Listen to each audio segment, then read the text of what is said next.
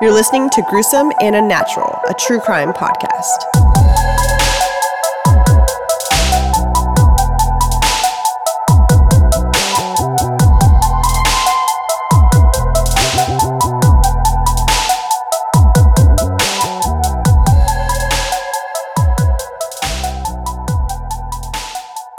Welcome back to another episode of Gruesome and Unnatural. I'm Shelly. And I'm Eric, and this is episode 63. Hello, my gruesome addicts. Thanks for joining us for another episode. What up? You ready for this one? Um, just as much as I'm ready for all of them, Are you though? I'm just kidding. which is Um, no. So yes, exactly. That's exactly what I was thinking. This is going to be more, I guess, on the unnatural side versus the gruesome side. Okay, let's just get into it.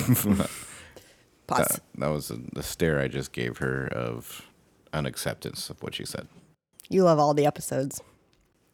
All right, let's get into it. To say you love these is pretty creepy. Okay, I don't mean I love Just- them. That is a little weird. That But you know. I I talk about I talk about you to my therapist all the time now. oh yeah. I'm just kidding. I don't have a therapist. I, where what? All right. So you kind of know this one. We watched something about this. kind of, but you know how like Hollywood Yes. contorts and Correct. So this makes is the the story real, different. The real story, The real story. not the Netflix version. And which We'll talk about that later. yeah. Okay. It's called should we say it? Yeah, it's called. Yeah, you're gonna see the title of it called The Yeah, Watcher. It's called The Watcher The- On Netflix. You, should, you you guys should check it out.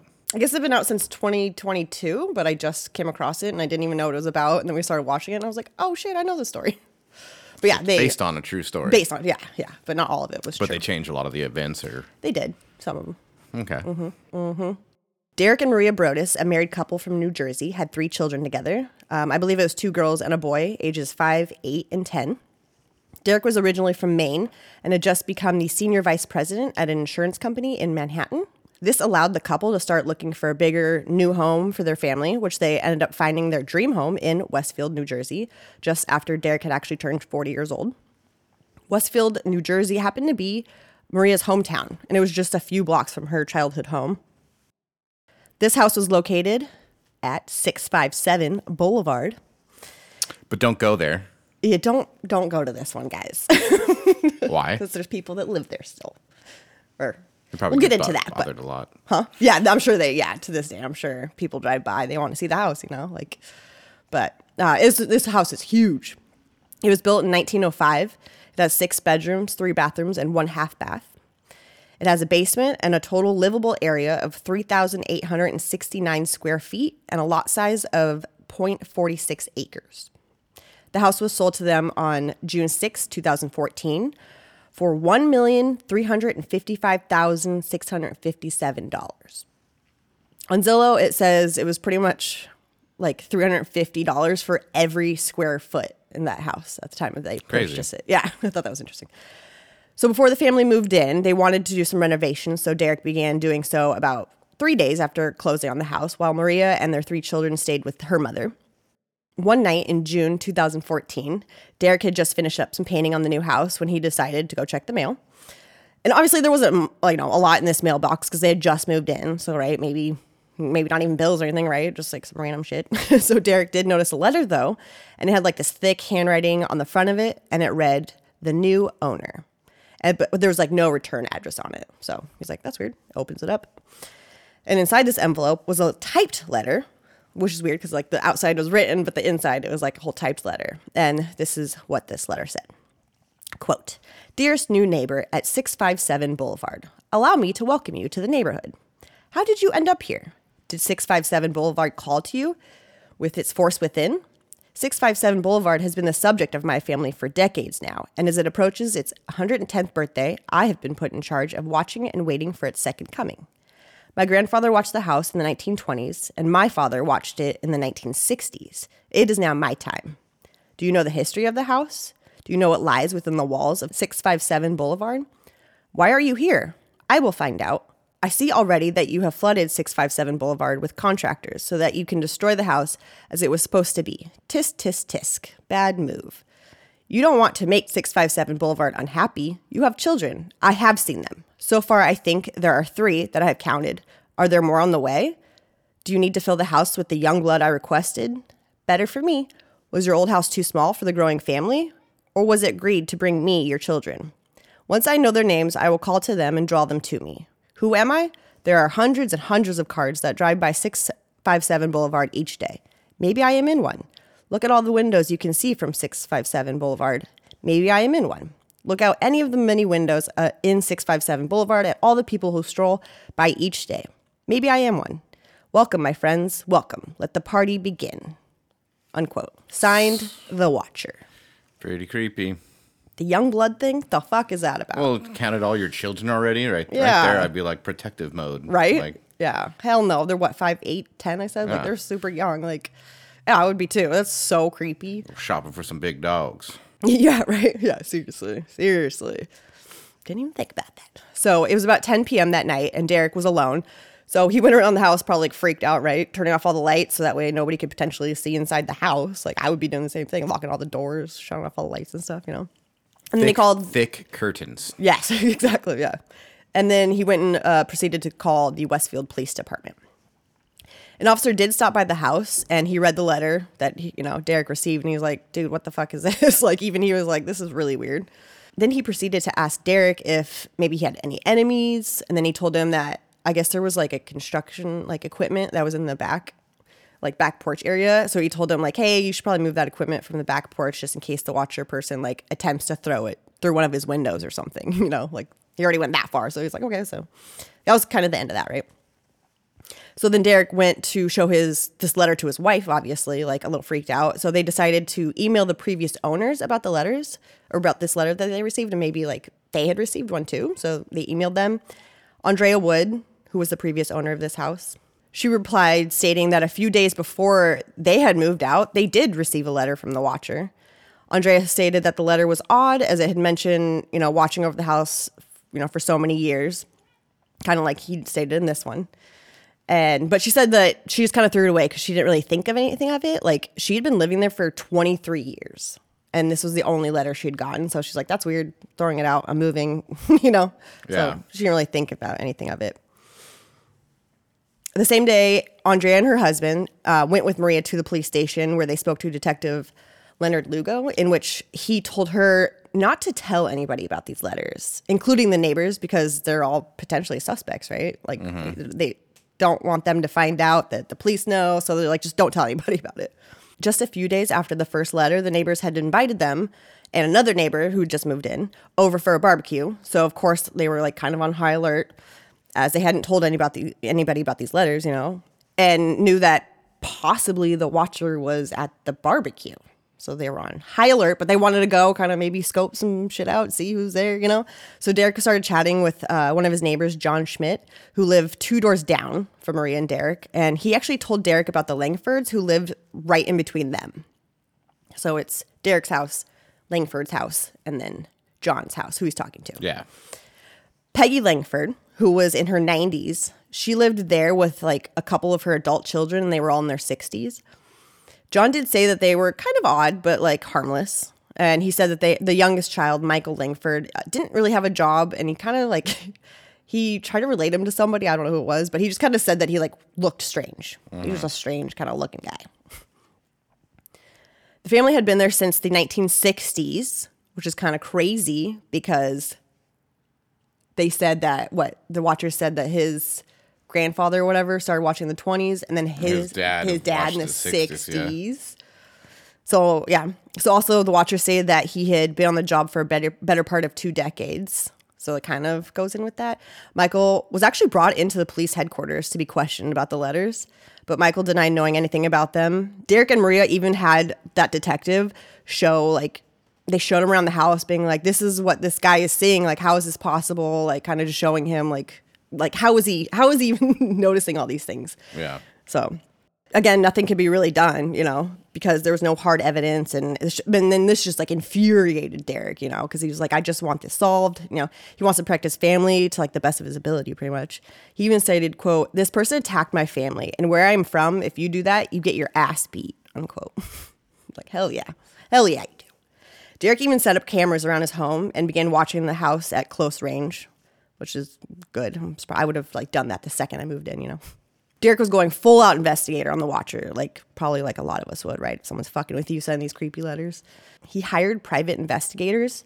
He ran background checks on the Langfords, uh, the next door neighbors that lived with their mom, but nothing really came out of that either.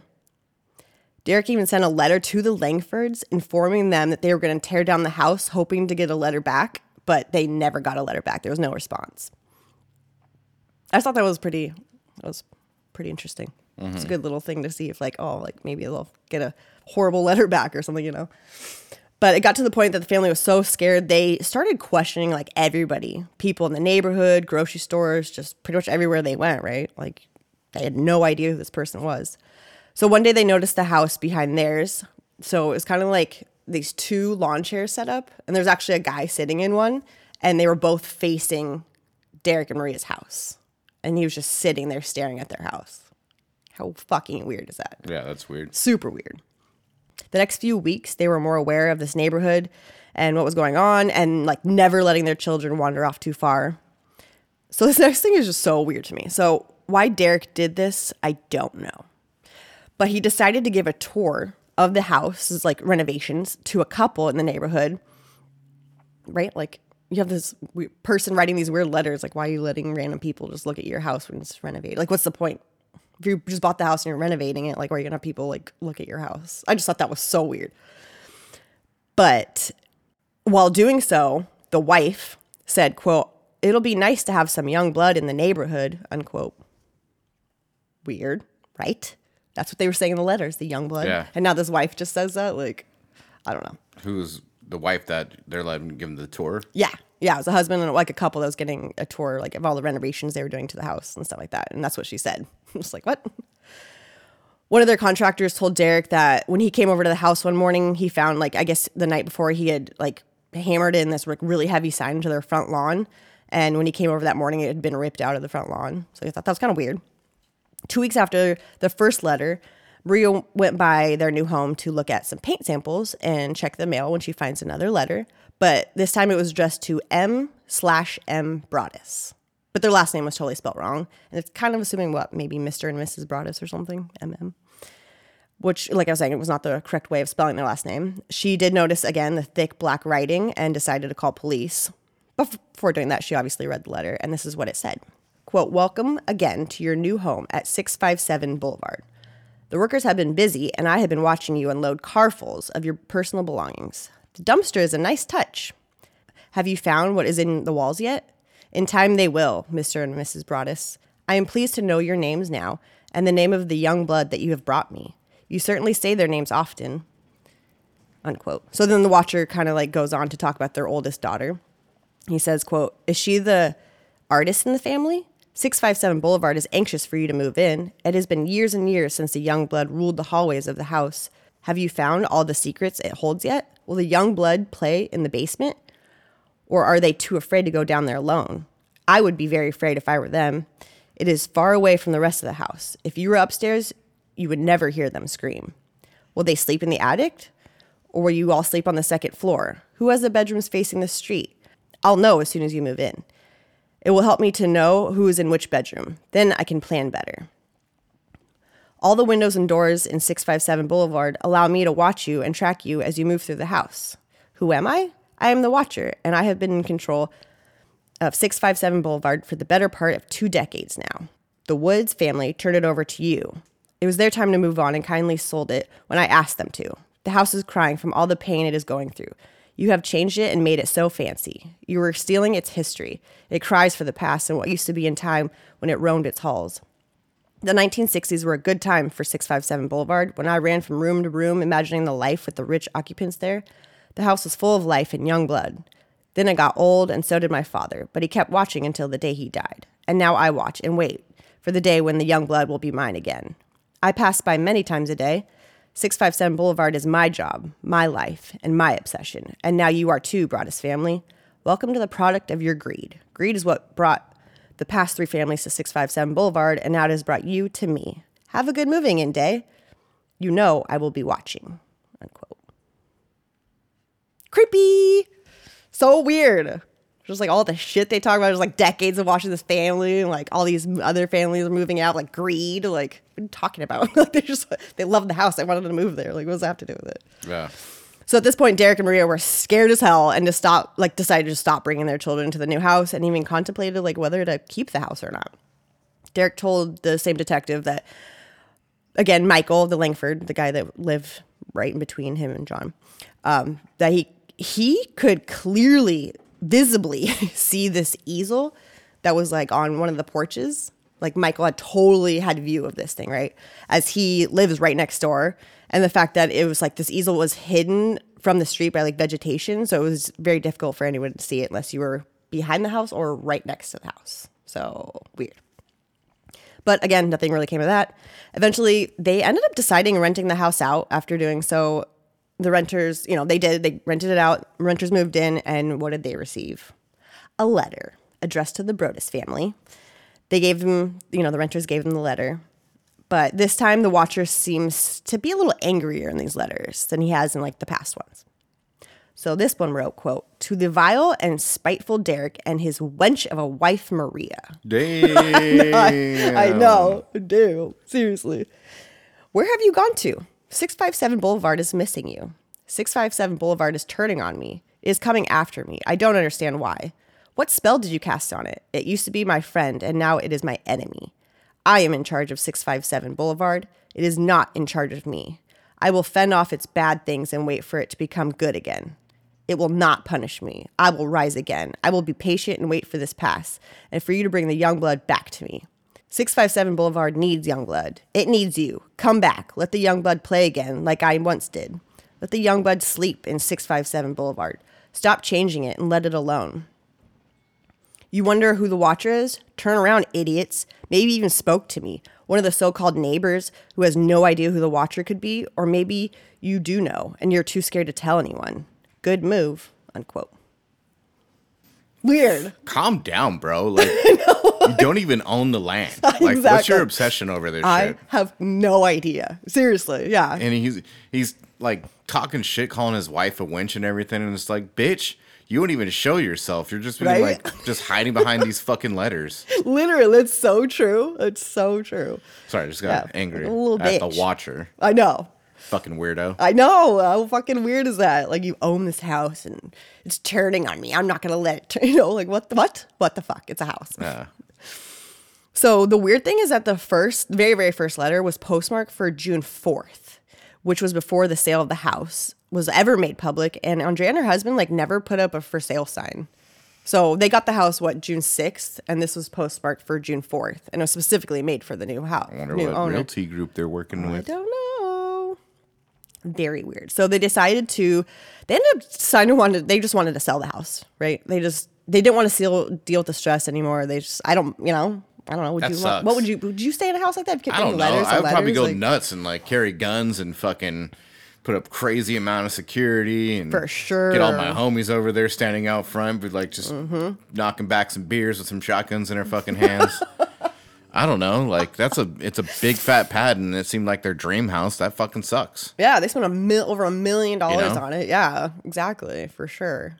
So yeah, I don't know. You're right though, because I think they even tried to get a detective or a police officer to like drive by once in a while. I don't know, but that really I don't know. Build a giant wall around it so no one can yeah. see in. Right. Yeah. Exactly. exactly. Hell yeah. Um. So they're so right. So they want they're wanting to sell it now. They just don't want to deal with this shit anymore. So the house was listed for sale on February twenty first, two thousand fifteen. Only seven months after buying the home. And that was for it was put up for one million four hundred and ninety five thousand dollars. So more than what they had paid for it but the price then dropped to one million three hundred ninety-five thousand on March seventeenth, two thousand fifteen. Probably, I think probably because people were trying to like they were starting to find out about these letters, how weird it was. I think like more and more people were like, I don't want to fucking live there, you know. So the price just kept dropping. Then on April 7th, 2015, the price dropped again to 1,350,000. A month after that, on May 14th, 2015, the price dropped yet again to 1,250,000. One month later, on June 18th, 2015, the listing was actually removed altogether. The house went back up for sale on October 9th, 2017 for 1,125,000. Then it was listed for rent on January 28th, 2018 for $5,000 a month, but that was removed. And then uh, about um, almost a month later on May 14th, 2018. Finally, on March 13th, 2019, the house was listed for sale for $999,000 and it was finally sold July 2nd, 2019 for $959,000. So the Broaddus family got a like ended up losing a total of $400,000 because of this fucking asshole writing this fucking letter. That would be I would be furious. They just lost so much money. Like found their dream house. It's half a million dollars. fucking yeah, yeah. They lost all that. Oh, that would piss me off. So, um, I just wanted to like get you know all this additional information. So I zillowed the house, and um, I was looking at it, and I was like around the street, and then like when you actually look at the house, they like blurred it all out.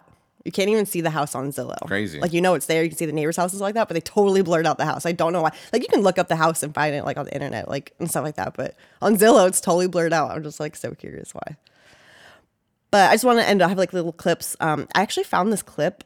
I'm hopefully she's for real. Her name's Margaret Davis. It's a little clip of Inside Edition, and she actually used to live in the house. I want to say for like 26 years she lived there, and she had no problems whatsoever. And she's like, she's just like kind of blown away that like this was even happening to them because she's like, I love that house. I love the neighborhood. Like I never had any problems. So I thought that's kind of weird. So here's that clip real quick. And it's official. The Netflix series The Watcher has knocked Jeffrey Dahmer out of the number one spot. The Watcher is based on a true story of a family tormented by a stalker after they moved into their dream house. Well, we spoke with another of the former owners about what it was like to live in that house. Here's Les Trent.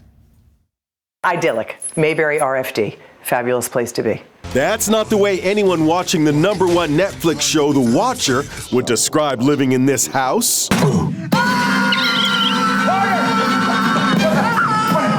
But Margaret Davis knows what she's talking about. She was raised in the real life Watcher house and lived there for 26 years. I can't imagine a more wonderful place to grow up. We had fabulous neighbors, fabulous friends. It was a walk to school, a walk to the train. My husband and I tried to move back there. The Watcher, starring Naomi Watts and Bobby Cannavale, tells the story of homeowners who say they were driven out of their dream home by a stalker called the Watcher who wrote chilling letters. You have two children. I have seen them. Are there more on the way? Once I know their names, I'll call to them and draw them to me.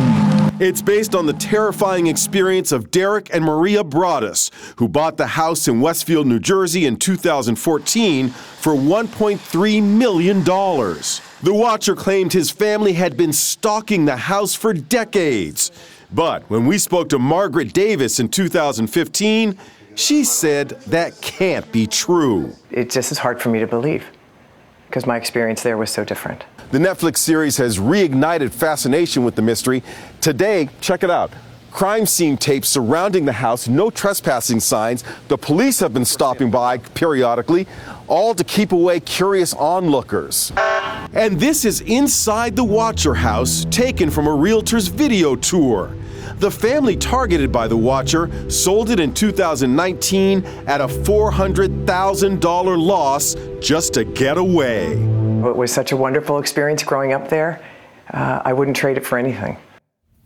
The real life Watcher couple, the Broadduses, had only two requests for Netflix. They asked, please don't use their real names and make sure the actors don't look anything like them.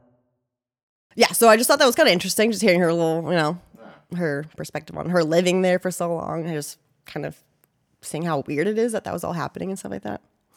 Um, and then I have one more little small clip of ABC News when they came out with the news that you know the house had finally been like sold. So here's that clip. We're going to turn now to that major development involving a home we have reported on here before and the disturbing letters sent to the family who bought it. The family bought their dream home in New Jersey, never moving in after getting frightening letters from someone calling themselves the Watcher. Now the family has finally found someone. Uh, I got everyone's attention here. Someone's going to buy that house. Gio Benitez is here with more. Hey, Gio. Hey, David, good morning. Yeah, for years, so many thought nobody would buy this house because of all that negative publicity with those threatening letters. But this morning, we know the family has finally gotten rid of it by taking a major financial loss. This morning, ABC News has learned the New Jersey family allegedly terrorized by creepy letters from someone named The Watcher has finally sold the house that started their nightmare.